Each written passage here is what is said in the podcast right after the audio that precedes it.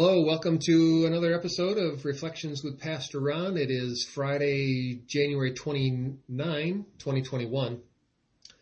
I wanted to explore for just a couple minutes uh, about where our view of the world comes from. One of the things that uh, I've been noticing once again as we make our way through Scripture uh, this year is how God informs us as His people, how He informs the world uh, about the world in which we live. You read the creation account and you have an understanding from uh, some perspective yet as to how the world came into existence. And we see that in the way He describes that for us. We also see how quickly things change in our world, how quickly man fell into sin, uh, and some of that still obviously still plagues us today, but part of part of that fall, uh, I think a large part of it was the way man went about trying to find wisdom.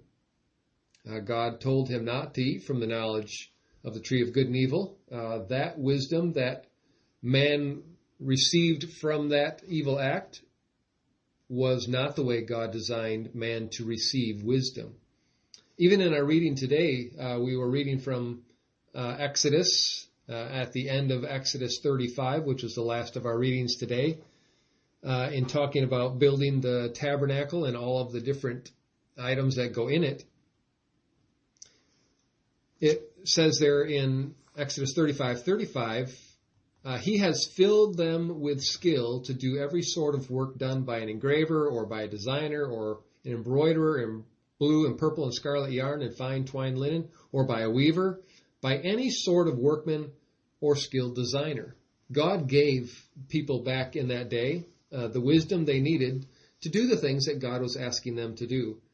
Uh, we often recognize that our gifts uh, as Christians, our gifts are God given. And I'm hoping that we see that. It shapes our view of, of our world that God has always been the one that desires for us to be wise in certain things. Solomon was given wisdom by God. We'll find that out as the story goes along.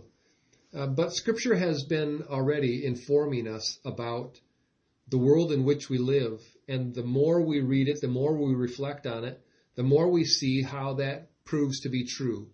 So I'm encouraging you to continue in uh, reading through scripture if you're part of our plan. If you're not, uh, uh join in uh, make your way through scripture once again. Join a group that's doing that. Ask questions. Um, let let God inform us about the world that we live in.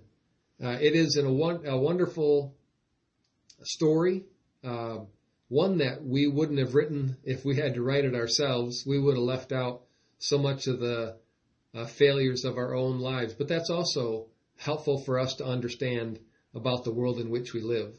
So as you go through scripture, as you meditate each day on it, uh, let God uh, remind you of how he shapes the world, how he has been informing us, how he has been giving us wisdom, and how he continues to use us and equip us for the things he calls us to.